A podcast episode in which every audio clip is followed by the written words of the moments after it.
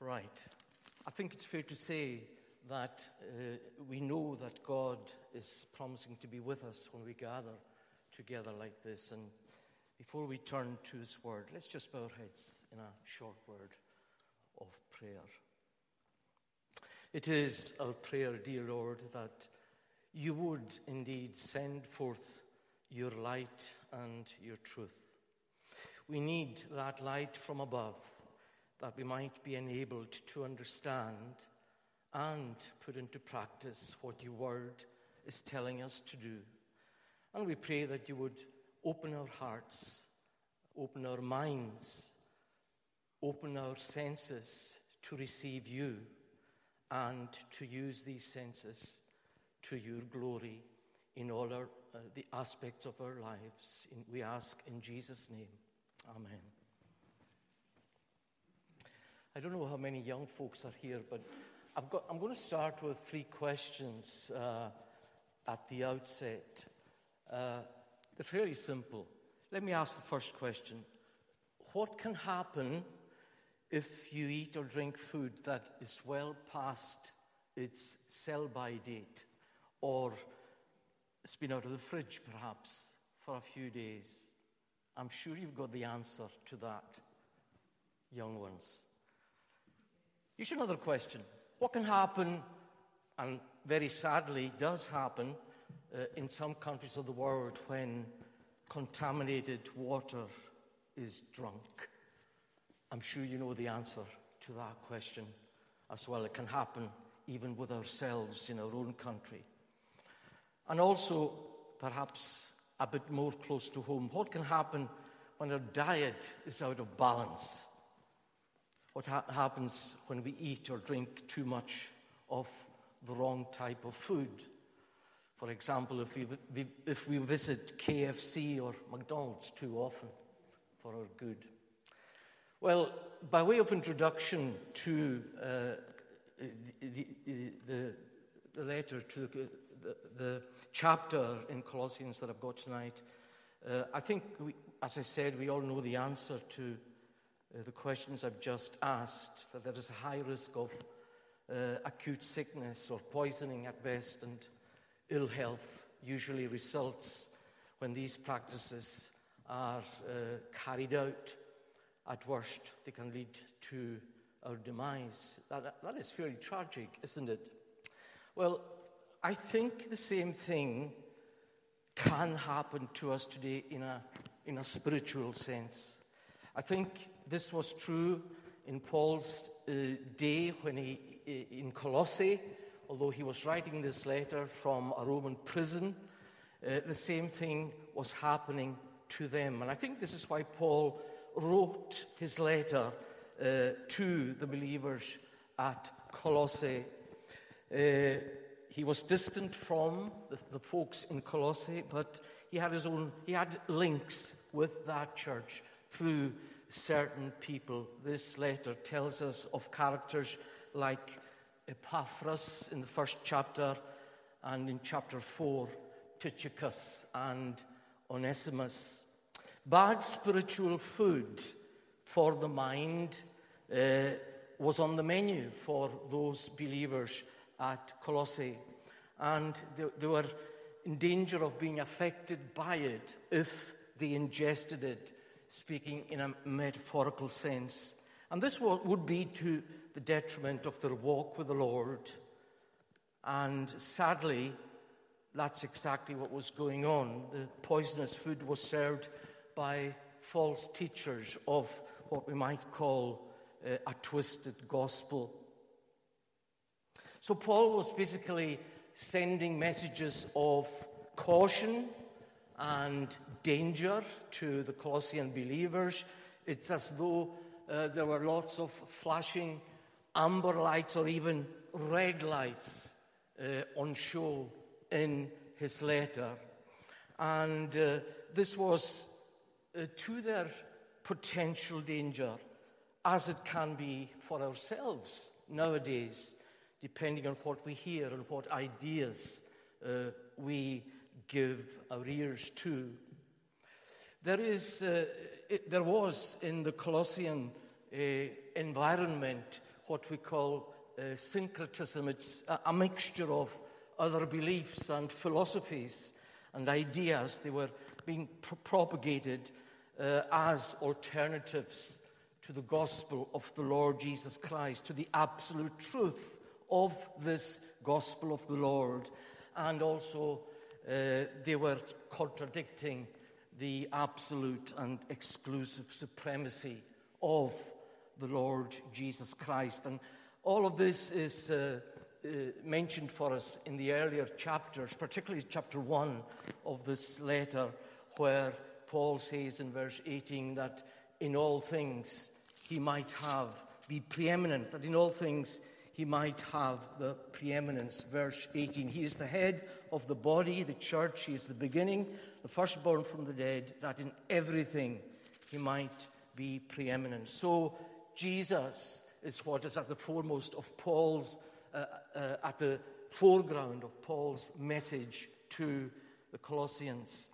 Uh, commentators uh, refer to what is known as the Colossian heresy, but it's not very obvious what that might have been explicitly spelt out in these foregoing chapters in, uh, in the letter, but there are hints to it. Uh, they're not explicit, explicitly spelt out, but uh, on further analysis, we can see that uh, there are at least two false doctrines being propagated, amongst others perhaps. And these two were Judaism and what is called Gnosticism. Judaism, uh, as you know, is a ritualistic observance of former practices uh, in the Old Testament by the covenant people of God, which now have been uh, abolished because the Lord Jesus Christ has come and fulfilled them all.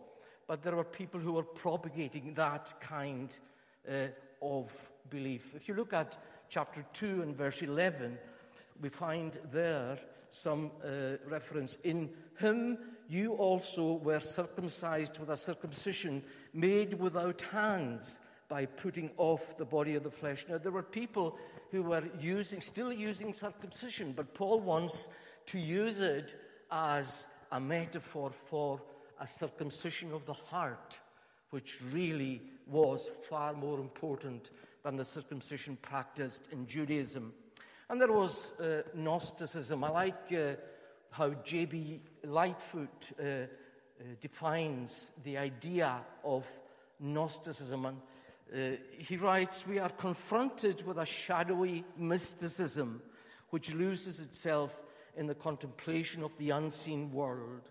We discover a tendency to impose certain spiritual agencies, uh, uh, intermediate beings between God and man as the instruments of communication and the objects of worship.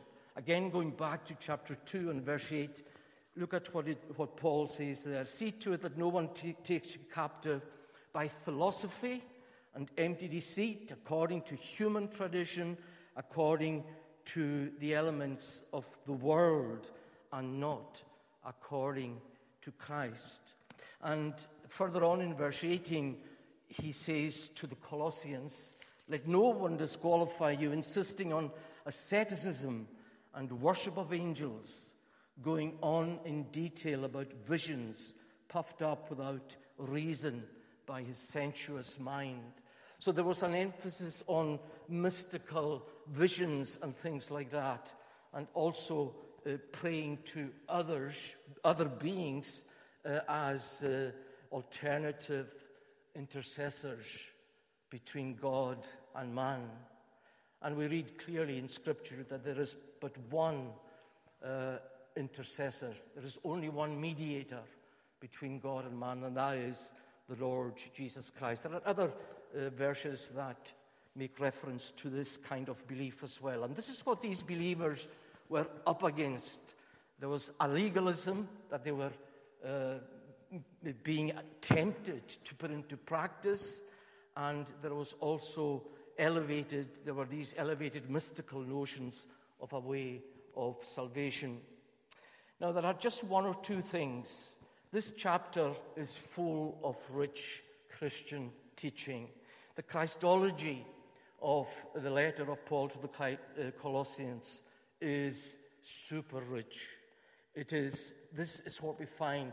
In the first part of the letter, he's talking about uh, what, who Jesus is, his supremacy, and what he has done, and what's happened to them through faith in the Lord Jesus Christ. And then in the latter part of the letter, there is a more practical application. And that is why at the beginning of chapter 3, we see if then, if in the light of what Jesus has done for you and who he is, seek the things that are above. Now, I'd like to look at one or two things there, and I want to focus on the idea of clothing because that is the idea that is brought out by Paul in this letter in trying to explain to them how their lives should be now being transformed, if not transformed to some degree already. First thing I want to talk about is the shedding of dirty clothes for Christ. Now, that is uh, highlighted for us in, uh, at the beginning of this, in this section of chapter 3 of Colossians that we read. And verse 1, I think, puts it all, uh, crystallizes it for us. So then, says Paul, since you are risen with Christ, having left a former way of living, understand that your life values originate and come from above. So set your minds where these have their origin. It's not as though he's trying to tell them to think in a mystical way at all, which other false teachers were trying to do. Their focus was to be on Him who is now risen, who was dead, and who is risen from the dead. So he's telling them, understand your life values originate in heaven and that they come from above. What James refers to in his letter as the wisdom that comes from above. So these things have their origin from above for you. Understand that that is where the foundations of your life come from and not from the scene of time and of sense, not from human ideologies and human intelligence in itself. When Paul was writing to the Corinthians uh, in 2 Corinthians chapter 4, perhaps he brings something of that to our attention when he, he's encouraging the Corinthians to continue in their own lives as Christians. We do not lose heart, though our outer self is wasting away, our inner self is being renewed day by day. For this light momentary affliction is preparing us for an eternal weight of glory beyond all comparison as we look not to the things that are seen, but to the things that are unseen. And he says, For the things that are seen are transient, they pass away with the using, but the things that are unseen are eternal, they last, they have lasting virtue. And he just reminds them that they have left a former earthly, worldly way of living behind if they are risen with Christ, have been raised. Notice it's a, it's a passive uh, tense that is used there. They didn't do it of themselves at all. They have been raised. They were lifted up from darkness to light. And that is what Paul says in the earlier part of his letter to the Colossians, uh, where they have been uh, transferred from the kingdom of darkness, that is, where the devil and the powers of darkness have their influence, and he has been, they have been brought, uh, translated, if you like, into the kingdom of his dear Son, the dear Son of God. So you've left a former worldly way of living behind. And he therefore says to them, So, in that case, if then, as a result of your profession that you have been risen with Christ and the reality of it, what do you do? Get rid of the outward practices which are in effect idolatry. This is what verse 5 tells us. Put to death, therefore, what is earthly in you. And he goes on to list one or two things in that verse, and he describes them as idolatry.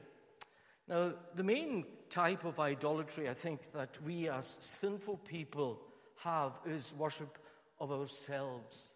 So there is an implication of selfishness and self interest and self gratification that comes through in what Paul says Put to death, therefore, what is earthly in you.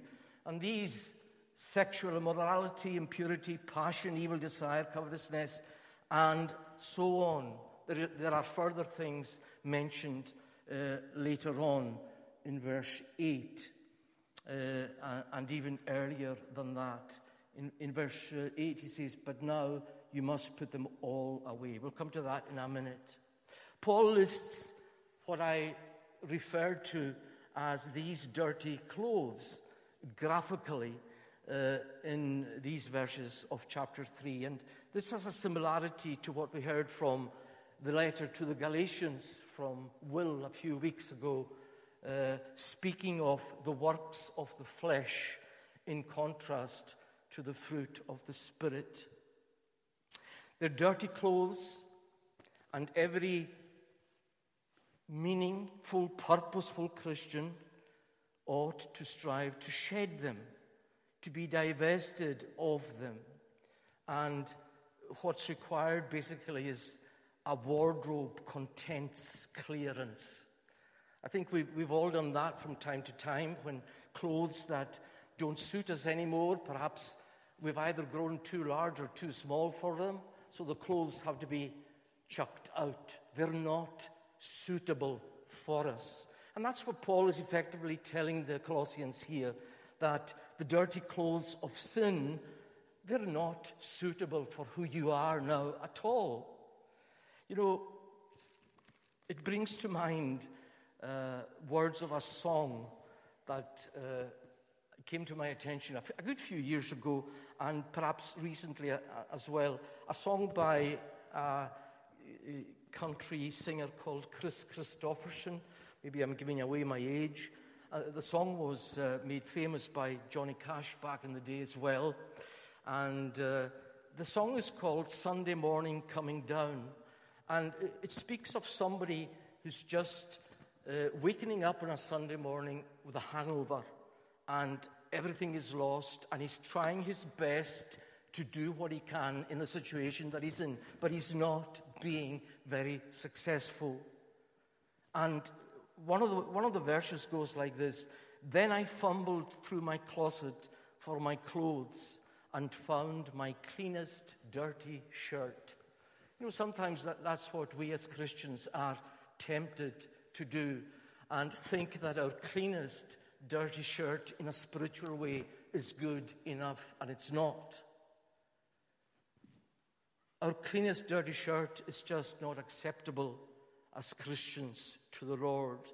And we try to pre- sometimes present ourselves to the Lord in our lives with shortcomings that need to be cleansed and done away with.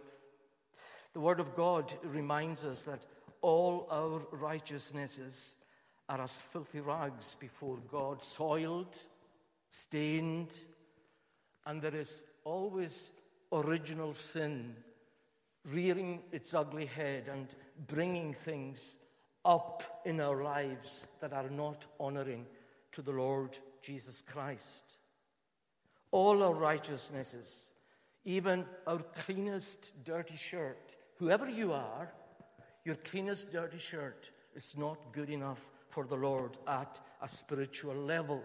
And it is for that reason that Paul has this imperative uh, to put to death, therefore. It's uh, something that needs to go on and on. And perhaps we can uh, define it as our sanctification. We have to do something ourselves in order to, to promote our sanctification. We are not totally passive in it. That wouldn't appear to be the case here. You, he says to the Colossians, you are to put to death, therefore, what is earthly in you. put to death. You must put them all away. Seeing you have put off the old self, seeing you have been raised with Christ in verse 9, he reminds them again there do not lie to one another, seeing that you have put off the old self with its practices and have put on the new self. Our benchmark for our lives is not focused on the practices of a Christless life anymore. It must be focused on our lives with Christ at the very center. Now, that's a tall standard for us to follow. But these dirty old clothes are unsuitable for you, says Paul to the Colossians, and clash with the character of the person of the Savior whom you profess to love and to follow. I like the words that uh, Will used in his prayer uh, earlier on. Can't remember who the author of them was. Will follow Jesus, follow you more nearly, seek you more dearly, see you more clearly. I can't remember. Somebody else may be able to tell me who the who the the author of these words was. But that's basically what Paul is trying to uh, get home to the, law, to the Colossians in bringing to them what the Lord is like and what they should be like as well. It's, it's a high bar. It's not, a, Uh, it's not a doctrine of perfectionism, but it's a doctrine of aspiration towards perfectionism as much as we can in this world. And are we not hearing this for ourselves in our day? The standards of society in which we live are pretty bad. We only have to look as far as politics to see that things aren't the way they ought to be. Unsuitable clothes, unattractive clothes are not honoring to the Lord Jesus Christ. And neither are they honoring to the household of the Lord Jesus Christ. They're not honoring to those who are brothers and sisters together when a brother or sister or a group tends to go away from the way the Lord wants us to live. So we are hearing this for ourselves in the day in which we live. And it's quite amazing how it would appear that perhaps some of these things was actually ongoing at Colossae amongst these Christian believers from time to time. If what uh, Epaphras and uh, Onesimus uh, were, were reporting from Colossae. Things like, for example, uh, what's brought out in, uh, which verse is it? verse 8 again. The first two things, just the first two things as examples anger and wrath. Anger, this, I think anger is more of an attitude, a selfish attitude, usually, than it is an action. The word wrath is anger, I believe, expressed in action. And usually we can just, uh, translate the word wrath as rage. And uh, there are other words that are perhaps uh, euphemistically used to describe that for us in our modern day society, uh, like incandescent. It's very graphic, but uh, the word rage and fury, I think, tell us something about this wrath. And it's all in the interests of self, usually, that we do. I want my own way. We talk about road rage behind the wheel of a car. What happens there? Quite a lot of uh, sad, sad things can happen as a result of road rage. And then there are various other things, dark things, if you like, uh, mentioned in verse 8 of this chapter. There's uh, just a, a quick uh, read through verse 8 here anger, malice, wrath, malice, slander. Just pause for a second. I think we're all guilty of that to some extent, and it is not acceptable. Gossip in a Christian fellowship, you might ask. Well, it, it seems to have happened at Colossae, and it can and pos- probably does happen amongst us as well. And what that does is it eats away the, the solidity of the fellowship that we have together in the Lord between one another, and it can also be a very bad witness to the church around us. So, what's the alternative? What is Paul exhorting the Colossians to do? Well, he's, he's telling them to put off the dirty clothes, shed your dirty clothes for the sake of the Lord Jesus Christ. And the, he's secondly asking them to be suited like the Lord Jesus Christ. In verse 9 of this chapter, he says, Do not lie to one another, seeing that you have put off the old self, in view of the fact that you have you have been made a new creation in Christ. So, new creations must display newness in their character. You have, you have put off the old self with its practices and have put on the new self, which is being renewed in knowledge after the image of its creator. This is a progressive thing that God has done. As Paul, writing to the Philippians, reminds us what God has begun, the good work in you, he will continue it and bring it to perfection in the day of the Lord Jesus Christ. And when we come to verse 12, this is really the nitty gritty of it.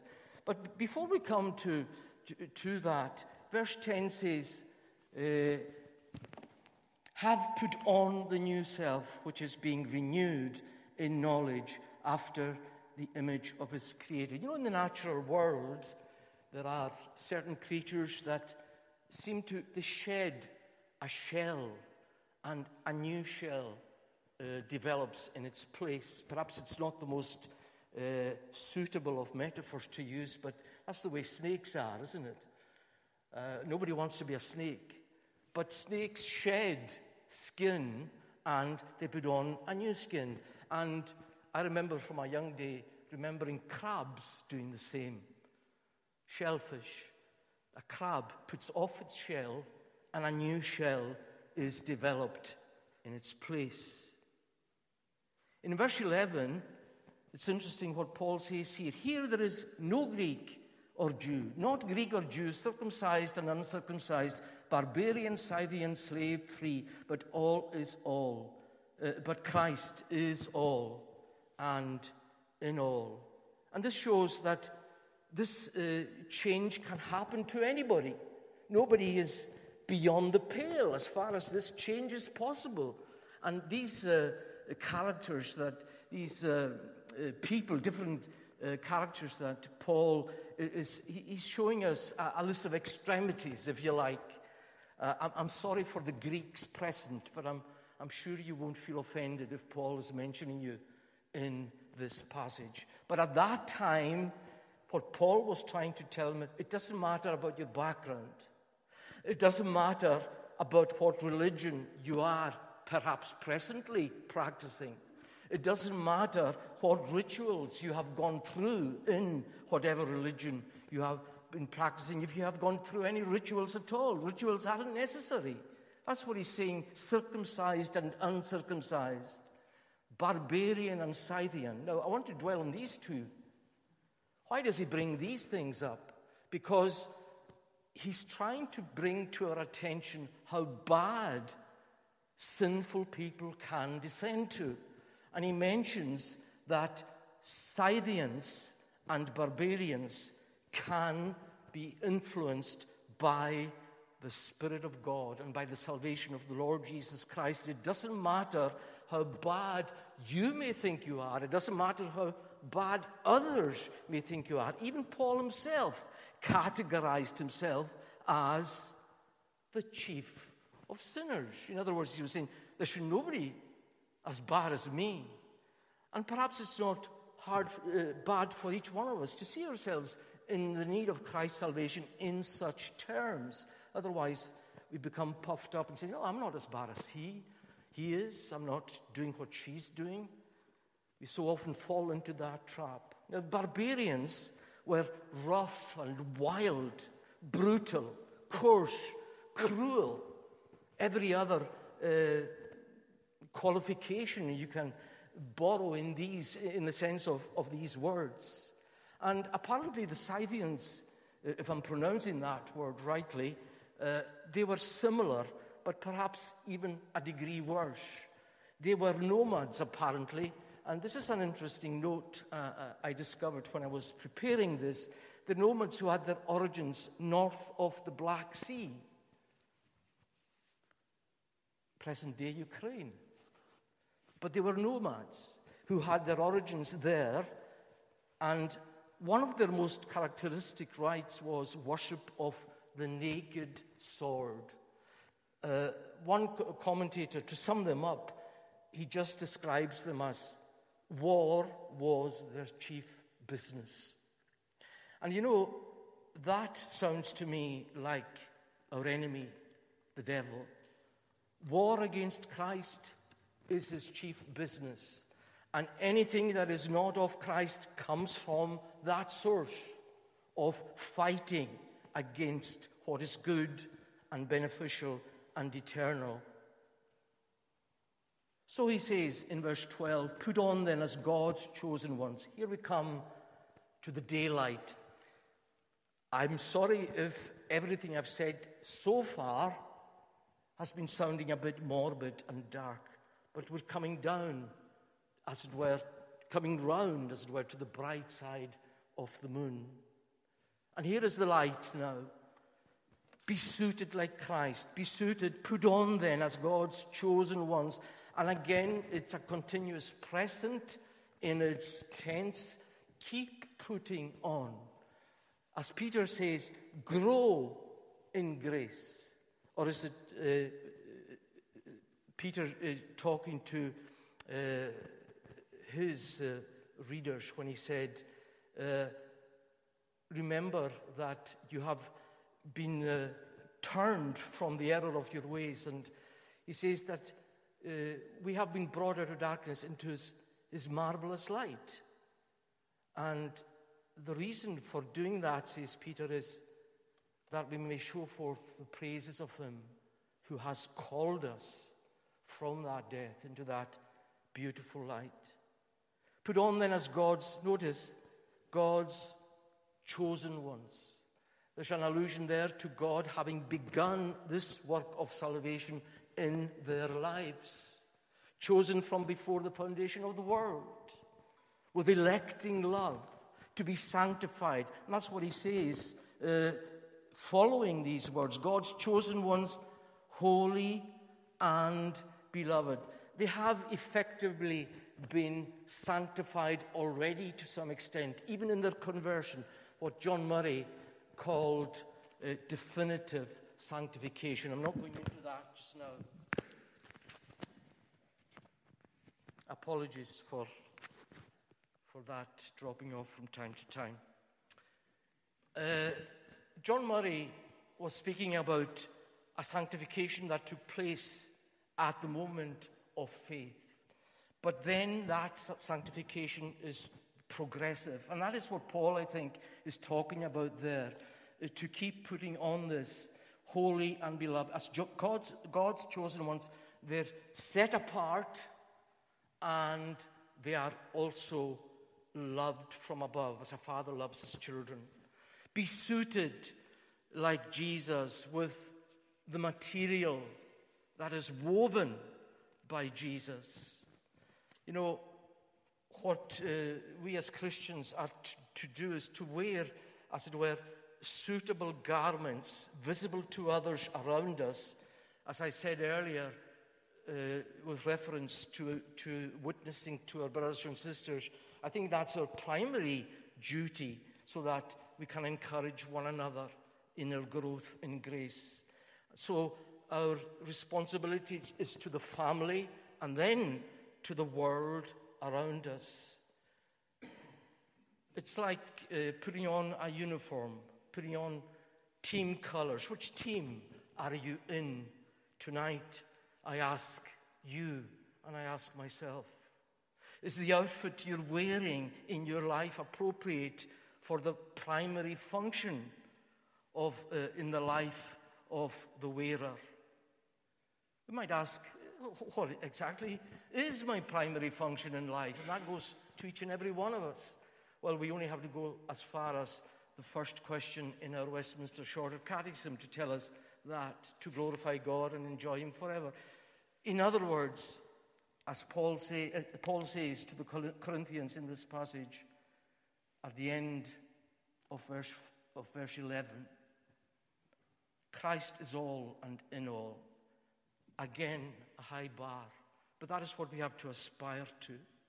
To believe in Jesus in the first instance and be saved. To live a life which shows a change has taken place in the innermost being and that the clothes I wear now reflects that very truth. And how often, sadly, it does not. And I speak for myself in that respect as well. In, in verse 12, we have a list of all these things coming through. And then this is uh, in comparison to the fruit of the Spirit listed for us uh, by Paul in Galatians and by Peter in his second letter, the first chapter. Just want to run through these. Uh, I'm not going into them in any great depth, but I want us to be reminded of them and ask ourselves. I'm thinking of the mirror that uh, Will had last week for the kids in the morning. Look into the mirror of these words and see how we look like. Compassionate hearts, kindness, humility, meekness or gentleness, patience, bearing with one another and if one has a complaint against another, forgiving each other as the Lord has forgiven you, so you also must forgive. You know, we cannot put any of these in practice unless we have taken clothes out of Jesus' wardrobe and put them on, as he says at the beginning of verse 12. Put on then Jesus' clothes. You see, the Colossian Christians, as all Christians, are given the, the robe of Christ's righteousness, which is multicolored, multifaceted, and ought to be shown in the various ways that we can behave in our lives in a positive way. There is, of course, the common grace of God, and that's at work in the hearts and lives of everybody.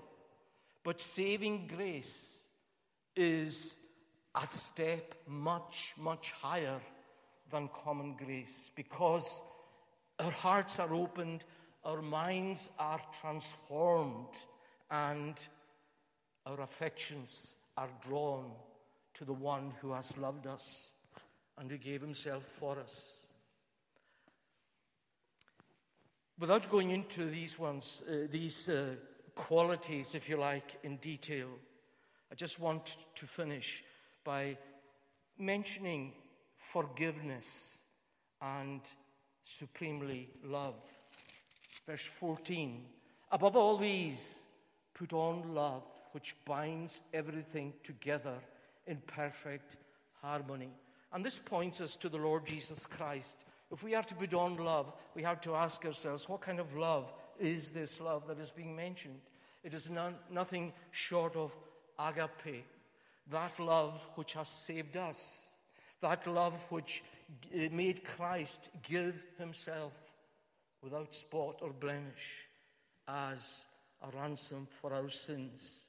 Above all, says Paul, put on love which binds everything together and that goes for us as a fellowship of God's people here. If we are to be effective witnesses to the Lord, the, Lord, the world uh, has to see us as was referred to in Scripture by, I think it was Paul, when he said we ought to be like living epistles, living letters, known and read by all men. And how far short you and I come from being that in our day. We need the power of the Spirit in order to fuel this fire of Christlikeness in our lives. And he says, which binds everything together in perfect harmony. Now, perfect harmony, you might think that it, this is a, another aspect of perfectionism that is being looked for. We have to aspire to it. And that is the purpose for which we have been created to reach an intended end purpose, and that is to be like Him who saved us.